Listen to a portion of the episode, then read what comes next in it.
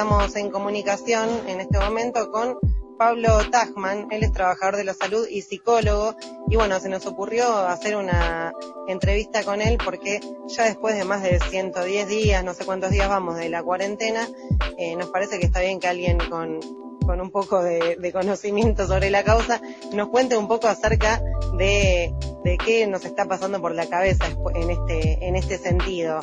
Pablo, el 23 de abril, o sea, recién empezaba la cuarentena, creo que hacía un mes de que empezaba la cuarentena, publicó en el portal Notas una, un artículo que se llama El pensamiento embotado. Y él empezaba este artículo con, contando una experiencia personal con su hija de cómo le sirvió el rock and roll para empezar la cuarentena. Eh, bueno, fue muy al principio de la cuarentena y mi, la primera pregunta que se me ocurre es si tuviste otros descubrimientos para afrontar este encierro con, con tu hija o en la vida en general. Sí, mira, tuve varios, diría. Igual me pasa que al, ser preguntado como psicólogo, es como si necesitara antes eh, abrir dos vías para contestar, ¿no? Porque por un lado está buenísimo poder encontrar como un, unos tips para que a veces hacen una diferencia muy grande, ¿no? Para evitar de modos distintos esto que nos está pasando. Pero también al mismo tiempo tengo la sensación, escuchando eh, notas a colegas o leyendo notas de colegas, que pareciera que eh, vivíamos en un mundo donde funcionaba todo fantástico hasta que vino la cuarentena, ¿no? Y entonces vino a arruinarnos la vida y tenemos que encontrar formas de aguantar para después volver a ese mundo fantástico. Y bueno, tengo que aclarar que no es mi visión sobre el tema, ¿no? Creo que, como se ha dicho mucho, que en, un punto es un gran problema y en otro punto es un gran analizador o revelador de cuestiones que veníamos incubando, ¿no? Este, es decir, el tema, por ejemplo, del teletrabajo y de cómo puede, eh, puede uno terminar arreglando cualquier cosa a cualquier hora y haciendo cualquier cosa en cualquier momento, pero en realidad se encuentra que estuvo quizás trabajando todo el día o que no desconectó en ningún momento, me parece que es algo que ya estaba bastante avanzado. Digo, a mí me antes no me pasaba jamás de los jamases que un, eh, una paciente, un paciente me escribiera un domingo simplemente por pedirme un horario, un cambio de horario, eh, me podían llamar por una urgencia eso se fue convirtiendo en algo común. Y en cuarentena ya está. Es, como que uh, apareció una indiferenciación entre este, feriados, domingos, etcétera. Y por ejemplo, uno de los tips que aparece es, bueno, introduzcamos nosotros, ahí donde eso se borronea, introduzcamos una diferenciación nosotros. Y por supuesto que funciona cuando uno lo hace y lo puede sostener, aunque también es con cierto esfuerzo. Pero eh, de algún modo, por eso digo, decir a través de dos vías que posiblemente no pueda juntar del todo, pero que me parece importante que no dejemos de tener en cuenta que eh, hay como una historia de las pandemias que podríamos trazar que arbitrariamente podríamos empezar con la eh, venida de los españoles a América y que recién hace 20 o 25 años se sabe que las enfermedades que trajeron, para las cuales ellos estaban inmunizados, este, mataron al 90% de la población de América, el 90% de 60 millones de personas, ¿no? Entonces uno en general, hasta cuando es muy crítico de la conquista de América, este, supone o, o piensa las matanzas a manos de los así llamados conquistadores. Y sin embargo, los trabajos de las últimas dos décadas dicen que les quedó bastante poco por hacer en relación a lo que hizo esa, esa pandemia. ¿Qué quiero decir con esto? Que parece muy desvinculado una cosa de la otra. Que uno puede trazar históricamente un movimiento por el cual el capitalismo se va estableciendo al mismo tiempo que la colonización y vamos cambiando nuestra relación al trabajo, ¿no? Este, y esa y los vínculos de dominación directos vínculos de dominación, eh, perdón, vínculos de dominación mediados a eh, vínculos, lo dije mal, vínculos de dominación directos, como en el feudalismo, que había un señor feudal, a vínculos de dominación directos donde uno no sabe a quién echarle la culpa, ¿no? Entonces encontramos que eh, podemos sentir mucha, mucha bronca por muchas cosas actualmente y no saber de quién es la culpa. O, o, no, empezamos a hablar del sistema, empezamos a hablar de un montón de cosas.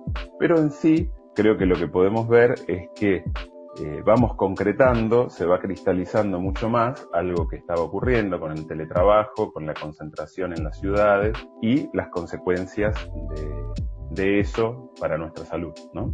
Porque esa mayor concentración no va acompañada con un crecimiento equivalente ni del sistema de salud, ni de los espacios verdes. No sé si ustedes sabían, pero por ejemplo, se recomienda que haya 9 metros cuadrados de espacio verde por habitante en una ciudad y nosotros tenemos, no me acuerdo si era 6,1 o, o 6, algo así, ¿no? Entonces, este, por ejemplo, entre las posibilidades de apertura que van teniendo las fases de la pandemia y las formas en que hemos hecho y se han hecho las cosas, hay mucha relación, ¿no?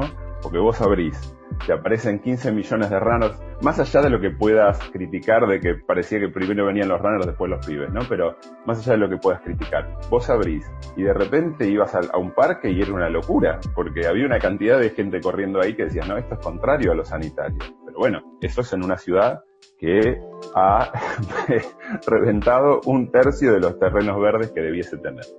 Todo esto que digo es para contextuar cualquier cosa que pueda decir en el sentido de que eh, cualquier tip que provenga de un psicólogo puede ser usado en un sentido adaptacionista, es decir, aguantemos más, aguantemos mejor, produzcamos más, adaptémonos bien, o puede ser usado para habitar la situación en la que estamos de un modo que nos vuelva un poco menos locos, pero tratando de no olvidarnos que esto tiene una historia y viene de algún lado. No sé si, soy claro con esto. Sí, no, es clarísimo. Nosotros veníamos medio en la misma tónica eh, que, la que venías diciendo y, y bueno, en realidad te, te, te mecho eh, porque justo una de las preguntas que habíamos pensado tiene que ver con, con esto de, de, hablabas recién de la productividad. ¿Qué pasa cuando en todos lados te dicen que tenés que producir, hacer, para que en la cuarentena no te pegue, ¿no? No sé. Y no tenés ganas de hacer nada. ¿Qué pasa en esos casos? Y yo creo que, que lo que, que, la respuesta es justamente la que se produce a partir de ese, de ese imperativo, ¿no? Más te piden hacer, más te hacen sentir que si no haces, estás haciendo algo mal, menos ganas te da. ¿No? Me parece que hay como una respuesta del cuerpo a ese imperativo. Porque no es un hacer lúdico, es un hacer productivo. Inclusive hasta para verte la filmografía completa de, no sé, Almodóvar, no, es, no es porque te divierte, es porque hay que verla toda, ¿viste? Hay que ver lo que hay que ver, o hay que trabajar lo que hay que trabajar. Creo que en ese sentido, eh, si no media una crítica al, al, modo de trabajo en las sociedades en que vivimos, pues también, ¿no? Todo consejo puede aparecer como productivo, un posicionarse mejor eh, así sea, no sé, podría, ahora tengo un montón de tiempo para hacer gimnasia, puedo quedar más lindo, no sé, eh, todas las cosas que se han dicho, ¿no?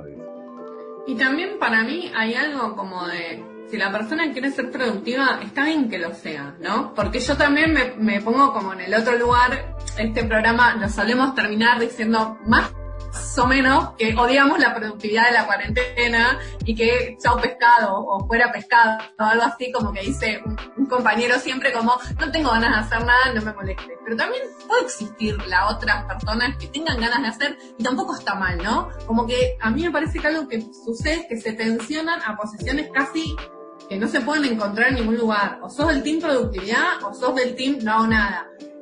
Bueno, no sé, es una situación de excepcionalidad en un punto, el estar aislados, sobre todo en, en AMBA, ¿no? Digo, si pensamos en otros lugares o en otras situaciones de Argentina son distintas, pero para ir pensando en AMBA, bueno, no sé, como cada uno se adapta un poco como puede también. Y no, no sé si una de las dos está mal, ¿no? Como yo no diría que una de las dos está mal.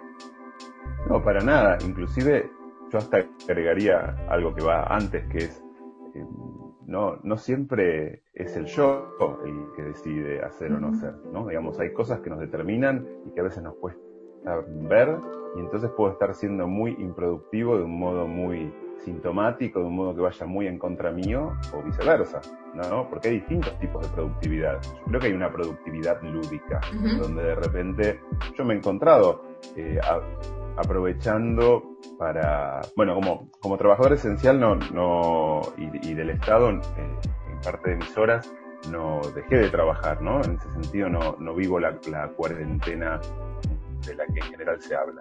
pero de todos modos he aprovechado para eh, jugar un poco con algunas ideas y algunas cosas y también transformar algunos proyectos de vida, ¿no? Yo lo que pienso es que lo mejor que nos puede pasar es no volver, ni normalizar esto, ni volver a ninguna normalidad, ¿no? Lo mejor que nos puede pasar es mantener el efecto de extrañeza lo más que podamos para intentar ejercer algún tipo de crítica sobre cómo veníamos viviendo, porque esto eh, es sorpresivo en cómo nos llega, pero no es eh, nada ilógico que haya pasado. ¿no? supongo que habrán hablado en, programas anteriores de los modos de producción y, cómo favorecen la posibilidad, no de mutación, porque las mutaciones de los virus son naturales, pero sí en la posibilidad de transmisibilidad de esa mutación. Entonces, eh, bueno, me parece que si podemos mantener alguna relación de extrañeza a esto, podemos tanto pensar a gran escala qué venimos haciendo para que esto se haya hecho posible así, como también eh, a nivel de los proyectos personales, familiares o comunitarios de cada uno, qué, tendríamos la chance de, modificar. ¿no? Y eso me parece que puede ser una productividad de carácter lúdico, de imaginar otros horizontes. Pablo, volviendo a la, por ahí a estos días donde se empieza a flexibilizar como con un horizonte ¿no? más de, que pareciera que no vamos a volver atrás y demás, pero sin embargo es el peor momento de los casos, ¿no? Creo que cualquiera diría, ahora es el peor momento, venimos aguantando desde marzo, ahora que hay como 5.000 casos por día, 4.000 y pico, empezamos a abrir, también eh, ya es notoria la, la, crisis económica o empezamos a hablar de la crisis económica que vamos a afrontar, digo, si ese flexibilizar para vos también responde a algo de lo psicológico, de la psicología social, porque con cualquiera que uno habla ya cada vez tolera menos o cada vez está más, eh, la, monotonía por ahí se hace más presente, ¿no? La, ausencia de, contacto con los afectos, el contacto a través de las pantallas. Este, digo, no sé cómo ves ese, ese momento de flexibilizar y ir un poco volviendo, no sé si a la nueva normalidad como se, se habla. Bueno, yo supongo que sí, que, tiene esto presente que vos mencionás, que, es que un poco la sensación generalizada es así no se aguanta más, ¿no? Entonces entiendo que van jugando entre cuestiones sanitarias, el estado del sistema de salud en cuanto a capacidad, la cantidad de casos, su proyección y el, el hastío de la gente que también me parece que hace que eh, se pase de cuidarse mucho a decir, así, me mando, ¿no? Ahora, todo esto también habría que enmarcarlo en, medio de esto otro que vos nombrabas, que tiene que ver con la crisis económica, y esa crisis económica también va a tomar una forma u otra de acuerdo a las medidas que se tomen en cierta redistribución de la riqueza, que pueden ser unas u otras, ¿no? Digo, del mismo modo que no existe el virus per se, en el sentido, no porque no exista o no sea aislable en un laboratorio, sino porque es su composición con nuestro sistema de salud. Si tenemos el triple de camas disponibles, tenemos la posibilidad de hacer una movida, y si no las tenemos, tenemos que hacer otra. Bueno, si se toman medidas que redistribuyan en alguna forma la riqueza existente de modo de cuidar a los que no están pudiendo trabajar o se quedaron sin trabajo en cierto monto o en cierto otro, también da una u otra crisis económica. Y por supuesto que eso tiene impactos eh, sobre eh, la imagen del gobierno, ¿no? Porque cuando se hacen, se toman ciertas medidas que tienen un carácter eh, más socialista o como queramos llamarlo, por supuesto que eso produce reacciones y me imagino que eso también es cuestiones que son cuestiones que se calculan. Medio pegándolo con esto también, ¿no? Pero eh, se habla mucho de la angustia, de la angustia personal, pero bueno, me parece que hay angustias que tienen que ver con esto, de qué se viene, ¿no? O, la angustia de la crisis mundial también que, pega. Eh, ¿qué, se hace con la angustia cuando hay pocos datos de la realidad que te ayuden a matizarla? ¿Qué, es lo mejor que se puede hacer con eso? ¿O, o hay que dejarla fluir? Eh, ¿Cómo la ves? Mira, a nivel personal, podríamos decir que la angustia es un fenómeno que tiene un matiz personal, claro, porque lo percibimos hasta en cómo altera nuestra respiración. Y también podríamos pensar que la angustia tiene un correlato social que vos nombrabas en el sentido de eh, a qué mundo estamos yendo aceleradamente, ¿no? Eh, bueno, como tu pregunta es como qué hace uno con eso, yo te podría decir que eh, la angustia también es en función de la posibilidad de crearse alguna narrativa, ¿no? En función de la posibilidad de representarse en, un escenario. Si el mundo se va volviendo algo tan extraño que se nos vuelve irrepresentable, la angustia seguramente va a crecer y si podemos ir imaginando algunas cuestiones. Por eso hablaba de, de, esta idea de productividad lúdica que la pensé recién con lo que decía Carolina, como una forma de no quedar en estos extremos, porque es lo que permite también hacernos algunos proyectos que nos eh, propongan un horizonte de futuro, donde ese mundo no sea puro vacío, ¿no? Ahora me parece que es súper importante para armar eso, tener en cuenta esas patas sociales que estábamos pensando, porque es en base a eso también que ciertos movimientos y cuestiones van a, van a ocurrir a futuro. Por lo que también se habla, vamos a vivir una vida atada a protocolos, digamos, ¿no? Y en eso pienso, por un lado pienso si esta experiencia, o cómo evitar que esta experiencia sea traumática, un poco para nosotros, otro poco para, o sea, en, determinadas etapas de la vida, no sé, yo por ahí pienso el hijo y que va a tener que ir al colegio de una forma que te rocían de alcohol al entrar y que tienes que estar con tu tapabocas todo el día. Algunos decían el recreo en un círculo, ¿no? Que no tenga contacto con algo que parece medio, a mí me resultó increíble, pero digo, ¿cómo ves? Eh, también para inventar esa, o para, no sé si para inventar o pero para generar esa narrativa, este, ¿Cómo ves eso, digamos, ¿no? De si esta experiencia puede llegar a ser traumática, si ya es traumática, cómo lo podemos evitar. Hablando en términos eh, sociales, seguramente que tiene algún nivel de traumatismo. Después me parece que están las particularidades de cómo maneja las instituciones escolares, las familias, todo eso, porque lo que yo veo acompañando gente en pandemia es algo que podría pensarse a nivel de eh, cómo está nuestra capacidad de pensar, ¿no? Es decir, mucha gente que está siguiendo muy muy al pie de la letra las recomendaciones sanitarias sin poder reinterpretarlas mínimamente según su situación. ¿En qué sentido? Obviamente, cuando tenés que dar recomendaciones que son para todo el país o para toda una ciudad o toda una zona, no podés eh, particularizarlas en, en 10 millones de indicaciones pero después puede pasar que quien la reciba la tome como una especie de mandamiento que tiene que seguir al pie de la letra o que pueda reinterpretarla en alguna medida, ¿no? Digo, si una persona está muy angustiada porque no ve a su hija, ¿no? Un hombre que no ve a su hija eh, adolescente hace tres meses porque vive con la mamá y está haciendo la cuarentena ahí, pero que no puede ni siquiera pensar, esto es algo que me pasó, ¿eh? acompañando a alguien, que no puede ni siquiera pensar que si vive a 15 cuadras y que si la hija pasea al perro, él podría dar una vuelta al perro con la hija a, un metro y medio de distancia, ¿no? Entonces, esta imposibilidad eh, de poder reinterpretar mínimamente las normas para contextualizarlas, ¿no? No para tomar mayores riesgos ni, ni para nada de esto, sino simplemente recontextualizarlas en las posibilidades de cada uno y en las necesidades básicas de contacto de cada uno. Porque lo que decía ese es eso, ¿qué va a pasar si los pibes no tienen contacto en la escuela? ¿Con quién van a tener contacto? Bueno, quizás haya que hacer pequeñas reinterpretaciones eh, situacionales de cada uno para mantener algún contacto, ¿no? Es decir, yo elegí desde el principio de la cuarentena que mi hija y mi ahijado se iban a seguir viendo y lo decidimos pensándolo entre las dos familias porque consideramos que hay algo del contacto entre los chicos, ambos son hijos únicos, que es básico. Y lo decidí así y así lo mantuve y no dejé de mantener cuidados por eso. Es una reinterpretación. Alguien podría decir, eso está mal. Bueno, quizás sí. Yo consideré que eh, la salud mental de mi hija y la mía este, iban a eh, requerir de un mínimo de, posibilidad de contacto para ella.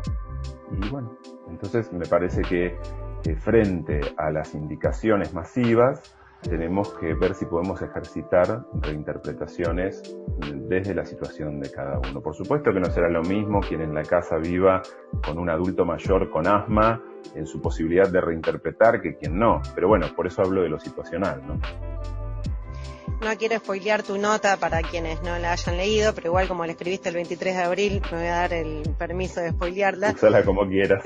Eh, repito que fue, es una nota publicada en el portal Notas, Periodismo Popular, y que se llama El pensamiento embotado. Y terminas la nota diciendo, mantenerse pensante es importante para tener una chance de no volver a la normalidad.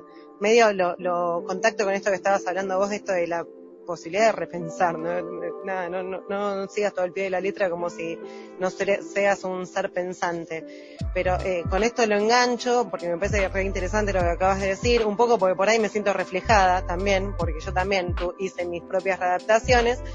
Eh, pero eh, bueno, te quería preguntar qué nueva normalidad te imaginás, ¿no? Después de todo esto. Yo creo que viene como una especie de, esto se ha dicho mucho, ¿no? Como es como un cambio en el zócalo epocal, un cambio muy fuerte ligado a, los cambios sobre las ideas que tenemos de presencia y ausencia, ¿no?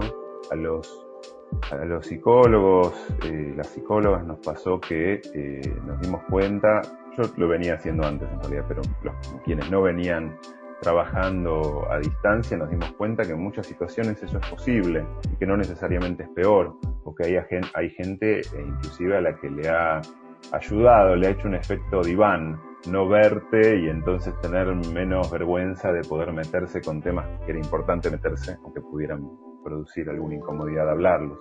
Entonces creo que va a cambiar un poco cómo nos relacionamos eh, con la idea de presencia y ausencia, con la idea de afecto, y mm, de ahí puedes hacer un, buen panorama o mal panorama, ¿no? Eh, digo, porque podés usarlo como herramientas si le das una medida, o podés volverte completamente loco, podés no parar nunca.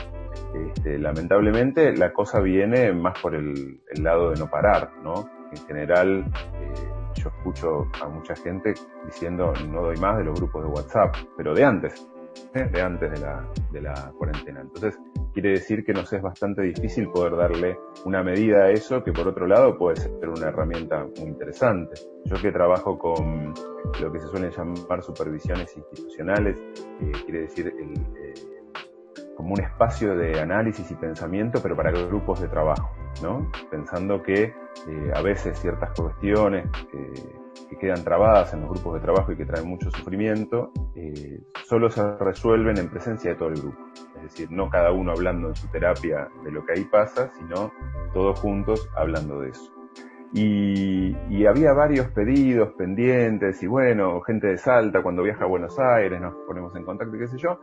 Y de repente fue posible. dicen, bueno, che, hagámoslo por videollamada pero antes también lo podíamos hacer y se nos hace como imaginable ahora. Entonces de repente la posibilidad de laburar con equipos de salud que necesitan algún apoyo, algún espacio de pensamiento y que están por ahí trabajando eh, en condiciones bastante adversas y con menos recursos que, en Buenos Aires y poder eh, aprovechar algo de, de emisoras en lo público para poder hacer esa conexión. Y a mí me encanta y me parece que es una eh, actividad que, o una posibilidad que va a quedar este, en esa nueva normalidad que yo preferiría que no se normalice muy pronto, como decía, eh, va a quedar. Ahora también creo que nos va a quedar el desafío de ver cómo ponemos nosotros nuestros propios espacios de descanso, mucho más, ¿no? Y que no sean solo en relación a poder seguir trabajando, ¿no? Sino porque lo lúdico tiene un valor, porque el descanso tiene un valor, porque no hacer nada tiene un valor. Entonces, eh, creo que lo que tenemos por delante para que esa, esa nueva etapa no sea un espanto es revisar mucho qué idea tenemos de trabajo, ¿no? Porque en general, y nosotros como sociedad en particular, hijos de inmigrantes, y, negando mucho nuestras, eh, nuestra conexión con, con, quienes habitaban América antes, tenemos una idea de trabajo y con quienes habitan América ahora, pero muy, muy reducidos. Eh, tenemos una idea de trabajo muy ligada a, a un ideal, ¿no? Es, como una cuestión que, trabajar mucho, mucho, mucho y desgastarse ahí es, es un bien. Creo que eso es un grave error que tenemos porque implica una especie de autoexplotación que después se reproduce en otros, en otros terrenos. Tengo una pregunta que por suerte no, eh, bueno, no sé si a alguien le importa, no, no me toca en lo personal, pero sí, sí lo pensaba eh, como, como interrogante, que es, eh, bueno, el otro día hablábamos eh, en, este grupo sobre el consumo de drogas en general en la cuarentena, pero para no irnos a las drogas ilegales y no meternos en un problema, eh, te quería preguntar acerca del consumo de las drogas legales, ¿no? O sea, este, el consumo de antidepresivos, de ansiolíticos, ¿qué, ¿qué consecuencias puede traer? Me imagino que debe estar aumentando, pero es una suposición meramente mía, no me baso en ninguna estadística, no sé si vos sabés cuál es esa situación en general o, o, si sigue igual que antes de, mucho, digamos. No tengo para darte una información estadística confiable, sí hablando con compañeras y compañeros psiquiatras que me cuentan que, es un consumo que está aumentando, ¿no? Como una especie de, herramienta para atravesar y para aguantar. Lo que pasa es que yo entiendo que aumenta tanto buscando, eh, buscándolo en el diálogo con un profesional del tema como aumenta el autoconsumo. O sea que también hay varios modos de hacer con eso. Claro, claro. Eh, como, como todo consumo, hay consumos responsables y consumos este, muy destructivos. ¿Y pensás que ahí hay un, posible riesgo también en ese sentido? Sobre todo, me imagino, del autoconsumo, ¿no? Del auto, autodiagnóstico. Y este, Otto Fennig, el famoso psicoanalista de la época de Freud, decía que el super yo solo se disuelve en alcohol. Eh, no sé si están al tanto de lo que es el super yo, esa voz que nos, está eh, hinchando todo el tiempo. Eh, bueno, una copita de vino a la noche puede ser algo muy relajante, ¿no? Seis botellas, eh, estoy, estoy llevando a la práctica lo de la copita. Inés, no habla de ella, yo hablo de mí. Yo también. Estoy llevando a la práctica la copita de vino a la noche. Yo quería hacer una pregunta, en realidad dos preguntas. Una que empiezo por la más fácil, o la que más simple como me pregunto si eh, los terapeutas, la psicología, el psicoanálisis, habrá sido una herramienta que utilizaron las personas como para decir, che, estoy medio, medio para atrás, dame una mano, se habrá aumentado, se siguió. En mi caso yo hago terapia y me pareció garrón cuando yo le iba a tener que empezar online y ahora me parece fantástico. Tipo, ah, buenísimo, sí, como que me reconecta, no pasa nada, estoy en el patio, donde sea, tomo sol, me parece divino.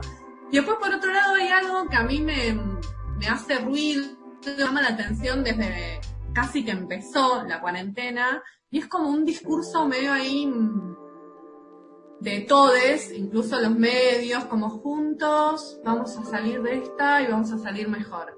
¿Qué significa eso? ¿Qué significa que vamos a salir mejor? Me pregunto dónde ancla eso, digamos, ¿qué se, le, qué se imagina la gente cuando dice vamos a salir mejor?